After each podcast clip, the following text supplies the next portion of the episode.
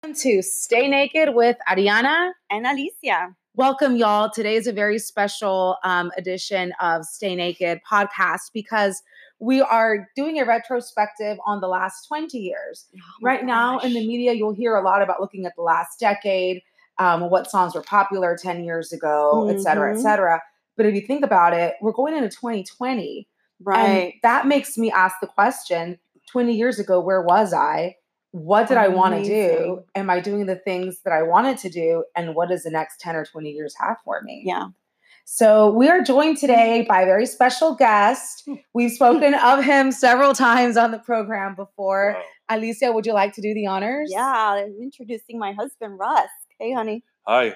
Thank you guys for allowing me to participate. This is exciting. We often talk about him. Yeah. You know that we often talk about you because you're an integral part of Alicia's story. And today's an opportunity to kind of discuss that. So we were chatting about this earlier. Where were you 20 years ago? Yeah. Wow. So 20 years ago, I was just a kid finishing college. I had about a semester to go. And my father had an auto repair business in the River Oaks area. It was a Goodyear auto repair and tire shop. And I was always kind of destined to end up there. My father always wanted me to take over.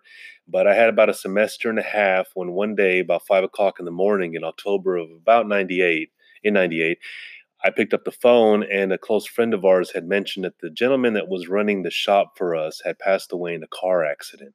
So I ran to my father's room. I woke him up and, and you know, obviously you could all imagine what would happen when you find out that something like that happens. And so about a couple weeks later, I got on board. I had a little long winter break. The University of St. Thomas gives you about 6 weeks off. So I took advantage of that time. I got my feet wet back in the business, shook off the rust because I kind of grew up around that business since I was about 8 or 9 years old.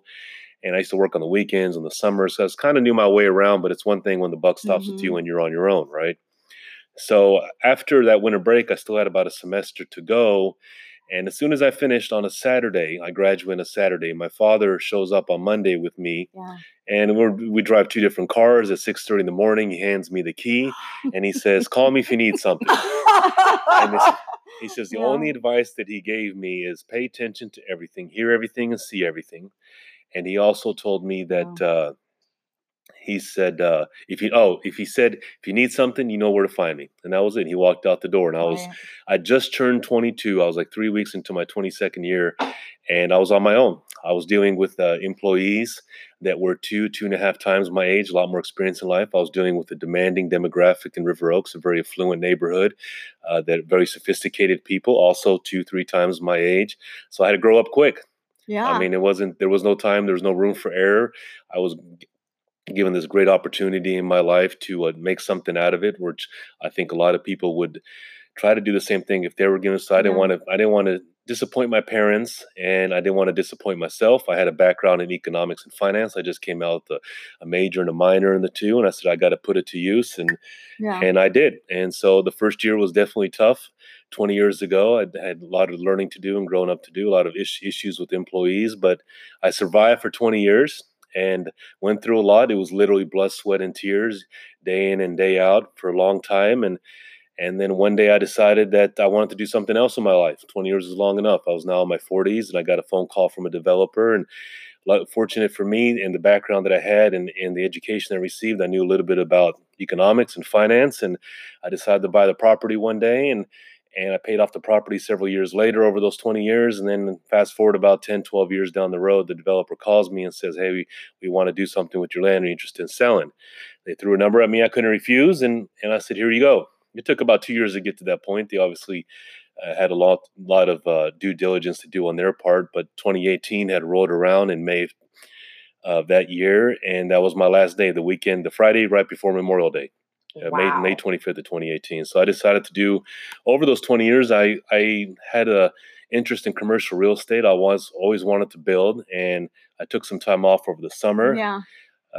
And then I met up with some partners about 6 months down the road, and we got together, and that's what I'm doing now. We're building retail centers around town, and it's not as stressful because you don't have to go to work. It's not a 70-hour week job from 6 a.m. to 6 p.m. And it does keep me busy. And at the same time, I get to do what I've always wanted to do, which is make money. Yeah. Remember Monday, then me, and then his kids. Right. But, and in 1999, Russ were already dating about a year because we met in 98. So at that time in 99, when he was offered that position, or when he was given that job, or given the keys, pretty much. It was kind of handed to him. It was given to him. Yeah. Yeah. Right. So I left that part out, obviously. And I didn't mean to leave that out. Actually, I just met Alicia about maybe 2 months before that gentleman had passed away. Right. So Alicia was, I had no job back then. I was still in school. And so I kind of gave her an idea of what was going on. And I also told Alicia two things 20 years ago. I said, stick with me. I'll take you around the world. Yeah. Wow. And I also said, it's going to be hard working at this shop. So don't expect some cookie cutter lifestyle where I come home and 8 to 5 or 9 to 5. And he was very honest about the life we were going to have. Because he did say, if you can't hang with that, because that's how it's going to be. It's going to be 7-hour weeks. There's going to be days where I'm not going to be home early. There's going to be days where I'm going to be gone before you're up. Right. If you can't handle it, you can't deal with that. Right. This is the moment we need to go. And I knew that from watching my father for many years in the business himself. And he would come home dead tired. You come home cranky, upset. It's a huge toll. And especially in that neighborhood where you're dealing with potentially 100 calls a day, 30 to 40 cars. We used to work on over 3,000 cars a day. And I knew that even when my dad was there. And, so I just told Alicia, I said, listen, if this is not cut out for you, then it's not going to work out. But if you stick with me, I said, I'll take you around the world. And so here we are 20 years later. Yeah, and he promised that to me 20 years ago, and he's definitely fulfilled those promises. Right. I'm so glad y'all shared that, because I think those of us who know you now and didn't know you then, it's like, when you have these conversations, in chunks and increments, like 20 years and 20 years, the real story is what happened in between all of that. It's really the real story. So what was it about the situation that made you say, all right, I'm hanging on for the bumpy ride? Right. Because I was never afraid of challenges to start off with. And the other thing is I really, I already knew when I met him that Russ had a lot of potential. He was very bright, very smart. When he first met me, he wanted to know about me in a deeper level, not just, regular silly dumb questions. Like he asked me about, my politics, my religion. Right. He asked me about, bilingual ed, which was what I was studying. Like there's so many things that he wanted to know the first moment. And to me, when somebody talks to you that way and somebody stimulates your mind like that, you're like, okay, this is serious. This is something else. This is different. And the infamous words of Alicia, he tickled your brain. He tickled my brain. Exactly right. And I had already known about Alicia before she knew about me. I did my comprehensive background check. That does not surprise me at all. Right. No. St. Thomas was a comprehensive background. Oh yeah. St. Thomas was a small school, so everyone kind of knew everybody if you didn't know them. And I had actually known her sister before I knew her because we were closer in grade. Alicia's 2 years older than me. She was in grad school and I was an undergrad. You rob a cradle. And so I had to talk to her sister, and they were part of these Latino organizations in school, which I wasn't a part of, but I just kind of had friends that were part of it. So I used to ask about her. And so I knew what I was supposed to ask when I met her, and I've always liked her. I was always attracted to her. So that's kind of how. Oh, and he would say, I would see you walking through campus with the biggest resting bitch face ever. Yes, right. Something's never changed. Something's never changed. Oh, and he will tell me, before we go places now, he's like, okay, fix your face. Right, we're getting the resting bitch face right now. Right. But that was that was 1999 when our life really got started. And I wasn't deterred by the resting para face. I wasn't fazed by it. I actually took it on as a challenge because I'm not intimidated by strong women or people with strong personalities. Because I to each his own. Good for you, good for me. And there's guys out there that have issues with women who are stronger, and I think it's just a confidence stuff. But one day maybe that confidence will grow for you. But I think women with strong personalities have great qualities that you probably wouldn't have if you didn't have that kind of strong personality. So I liked it. Yeah, and you know what? Back then, I told Russ my story and where I come from, and he wasn't deterred either. A lot of people would say, damn, I don't think I want to be a part of this. She comes from something really serious poverty. Mm. Is she going to, want a lot from me? Or is she going to expect to have everything from me? Right. What, is she going to take advantage of me once I make money? Those things start to come in your head because, you don't think about, in the future, what kind of life are you going to have? You just hope that you're going to have a good life. But he always thought 10, 15 years aad. I didn't. I thought a year or two ahead. Right. But he always had those things. But one thing he knew about me was that I was super honest and resourceful and super down to earth about everything. Right. And so he got the real me. So when he says he wasn't deterred, it's because he knew what I wanted and how I wanted it and how it had to be. And I always knew that you had to work hard to have it. I never expected to get anything for free. And so when I knew that he was going to work his ass off, I'm like, fuck yeah, that's what I want from my husband. Somebody who's going to work his ass off. Right. So many nuggets in just that conversation. Like, you proved two major points that we've discussed on this program before, right? So, like, one, confident men love confident women. Right. Yeah. And two, men love a challenge. Right. Right. You know? And she never has to worry about infidelity with me, because I weigh my money and all my hard work as much as I weigh my wife and my kids. So I'm not stupid to lose half of it. The word. That's thanks to the great state of Texas. Right. Everyone else get married and divorced in California. Right.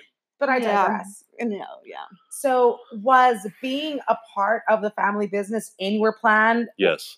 It was always in the plans ever since I was a kid. I remember. I don't recall ever my father saying. In fact, even before the auto repair business, my dad, while I was in college, had a travel agency before the internet took off in the latter half of the 90s, when it was still in its infancy and people were still needing to call a travel agent.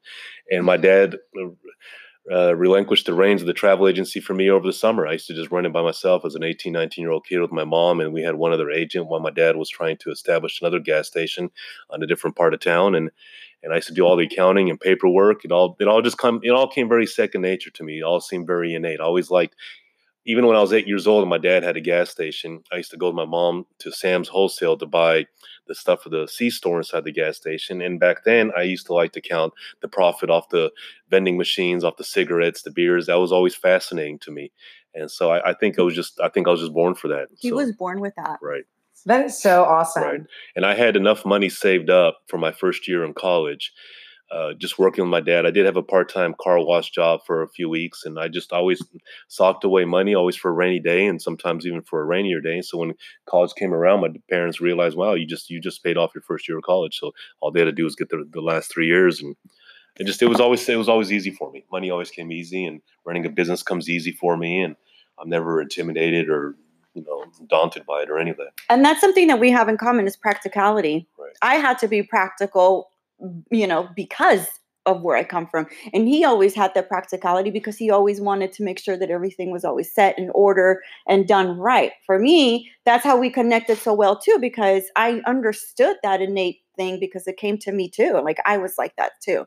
Right. The way he handles things, the way he approaches life decisions, I approach them exactly the same way. I always take problems in life and always take a business solution to it. I try to find a middle of the road, practical ground where it's a win-win for everybody.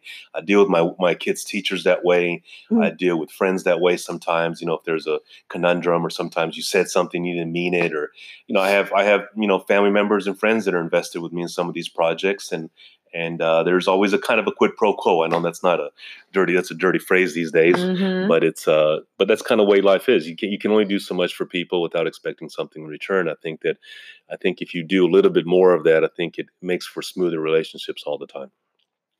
Alicia, are you doing what you set out to do 20 years ago? No, back then I was teaching and I wanted to be a teacher the whole time. So business was something I was thinking about doing, but it was something that was going to happen for me way in the future, which really did happen way in the future, by the way. 15, 16 years later is when I opened my own business. But when Russ started his, I always knew that I needed to be the supportive wife for all of that time because I knew that he needed me to be at home. And if we were going to have kids, I wanted to be at home with the kids too. I knew that the hours were crazy and it's a lot of work and it's intense. I wasn't going to do that until I felt comfortable that the boys were set and I could definitely spend time in the business. But it's a discussion we talked about 20 years ago. And so fast forward 20 years to today, you're about to start 2020. Right. You've retired, Russ. You mm-hmm. have launched your own fashion boutique where you still teach because you have an educational space. Uh-huh. What is in store for the next 10 or 20 years for y'all? Well, I was actually just thinking about that right now. And I was talking to a neighbor about it the other day. And so I like to say what I like to do in 20 years is own a winery. By the time the kids are all grown up and settled down and kind of on their own, there's great wineries in Texas, if not here, maybe a different state somewhere. And for the last maybe 10 or 15 years of my life, Lisa and I have always had a great passion for wine. We've been to a lot of wine regions all over the world. And I've actually just signed up for wine school that starts in January. And so hopefully get a few certifications over the next 5 or 10 years. It takes some time, and a lot of the people don't pass those tests. I told Russ the next thing we do, it's going to be a joint venture. Right. And we've talked about this before. It's like having a wine bar with like a little clothing boutique on the side, right. Cheeses, classes. That's something that we've talked about in the past as well. So that might be in the future right. as well. We've always been thinking about something next 10 something to 15, doing together years, right. for sure. Yep. Although that, you know, when two really strong personalities right. work together, right. they tend to kind of clash a lot, but we've kind of managed right. to, like, I always have to back down. Right. Like, I just know it because he's so headstrong about things, and I'm just like, okay, fine. Right. That works both ways. Look at him. She was about to say, he's not the only one, Mamacita. Yeah, she's pretty headstrong, too. But we learned that we push each other's buttons enough, and then we kind of get over it. We do. One thing we're really good about getting over it. Yeah, we don't let that stuff linger. Life's too short for all that. Yeah, well, I have no doubt that 20 years from today, we'll be having a similar conversation sitting at your winery. It's amazing. Yes, I can't wait for that. So I hope this recording gets recorded and stored away somewhere. Then we can, even on the podcast, will even be compatible to whatever is available in 20 years. Probably have to find somebody to convert the file. We talked about that, like the way that we dated. We were going to talk about dates and like right. our life has changed.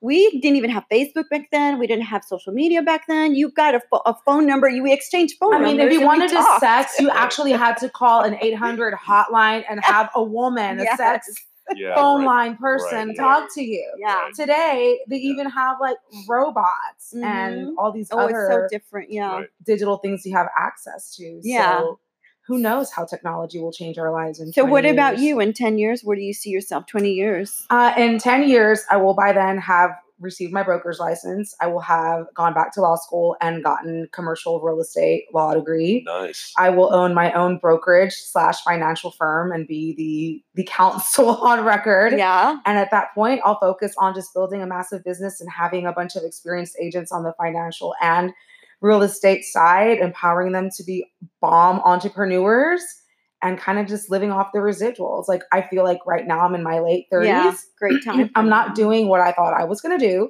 I went to school for public relations and global business. I knew I was going to be a business owner one day. Uh-huh. I didn't know I was going to end up in a career field that had to deal with one, money right. or two, real estate, because I technically don't need my degrees for that. However, that education has certainly contributed to it. Yeah. So 10 years from now, I'm doing that. I'm not even focusing on what my personal relationships are going to look like. Right now, I'm just focused on this you. This is a time. This on is you. Prime time for Pretty me much.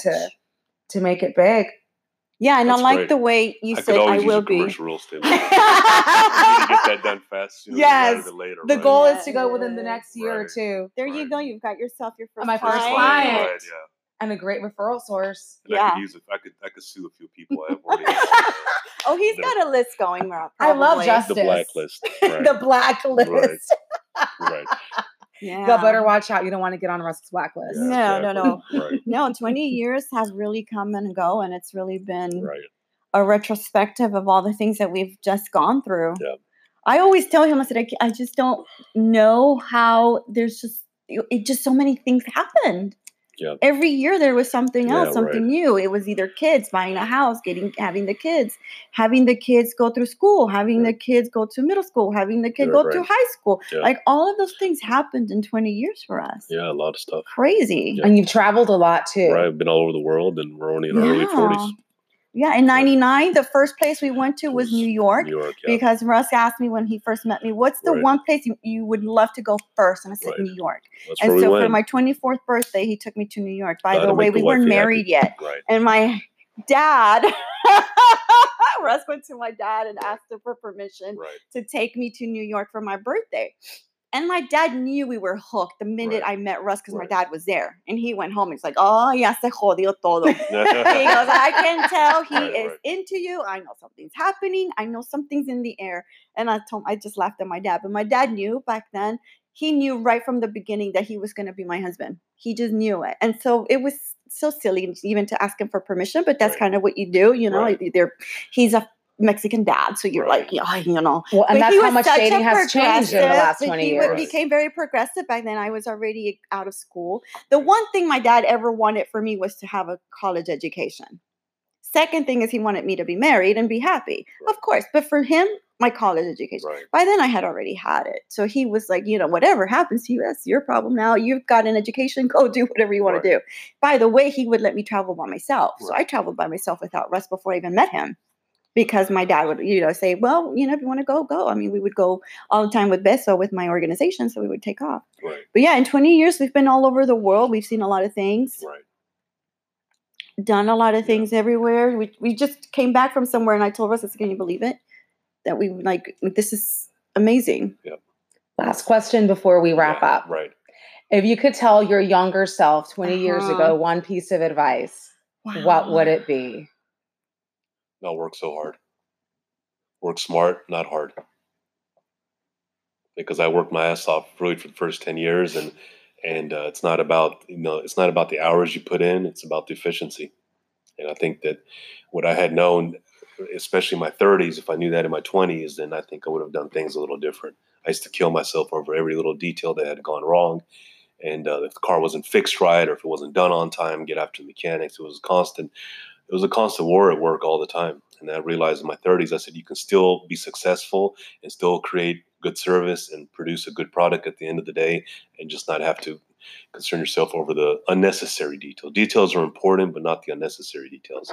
It's like it almost felt like a head coach out there nitpicking about every little stuff. And that, of course, goes a long way in sports too. But, you know, can you possibly do the same thing and just find a different way to recalibrate your approach every day? Good advice. And you've spent more time talking about you and your family, very minimal about the work itself. So that goes to show what really matters. Right, exactly. Right. What about you, Alicia? Yeah, I would just tell myself not to invest my whole heart into everything. That's what I do. My heart, it was always broken because I would invest my whole heart into everything that I did. And even when I had my kids, my students, their lives became my life. When I had my babies, like everything was about them. Like I invested my whole self into everything that I did. My business, I invested my whole life into this place, like 5 years. And Russ will tell you, I would get home and it was always about the business because I invest myself so much. So I need to tell myself, and I need to remind myself every single day, don't invest your whole heart into everything. Take it easy, slow down, and breathe, and take your time. It's supposed to be fun. You got to enjoy, you got to get up and go. You can't go to work mad. And if things don't work out, it's just you can't kill yourself over it. You have to enjoy it. You have to enjoy what you do and, you know, stuff that you hear all the time. So it's... You? What would you tell your younger self? You have everything that it takes. Mm-hmm. Yeah, there you go. You have to convince yourself of that for sure, You have to learn that, you know, it's like you have to learn it and practice it. Going through the career ladder and all of that, and all the things you thought like your bosses were really messed up, or all the crap you took. Yeah. At the end of the day, when you are your own business owner, like the three of us are, you realize my ideas are actually good. My execution's actually pretty good. Yeah, you got to be confident. You can't doubt yourself, and you can't get hung up over a mistake. You got to move on. You got to shake it off, sleep it over, have a drink when you come home or something, like a glass of wine, and go back right at it the next day. That's what I did for a lot of years. That's right. Well, because the next day, it always worked out. The next day, it always did. I know it does. It works out. This has been fun. This has been great. Thank you for joining us. Yeah, thank you. Well, I appreciate you guys including me. This is amazing. Fun, right? Next time we're going to have you on, and we're going to talk about some good business tips and business advice that you can give to you know, because we do talk about our careers. Our people will contact the people. Right. There you go. That's awesome. Well, this has been Stay Naked with the Tina Talks with Ariana and Alicia. Thanks for listening. Stay naked. Stay naked.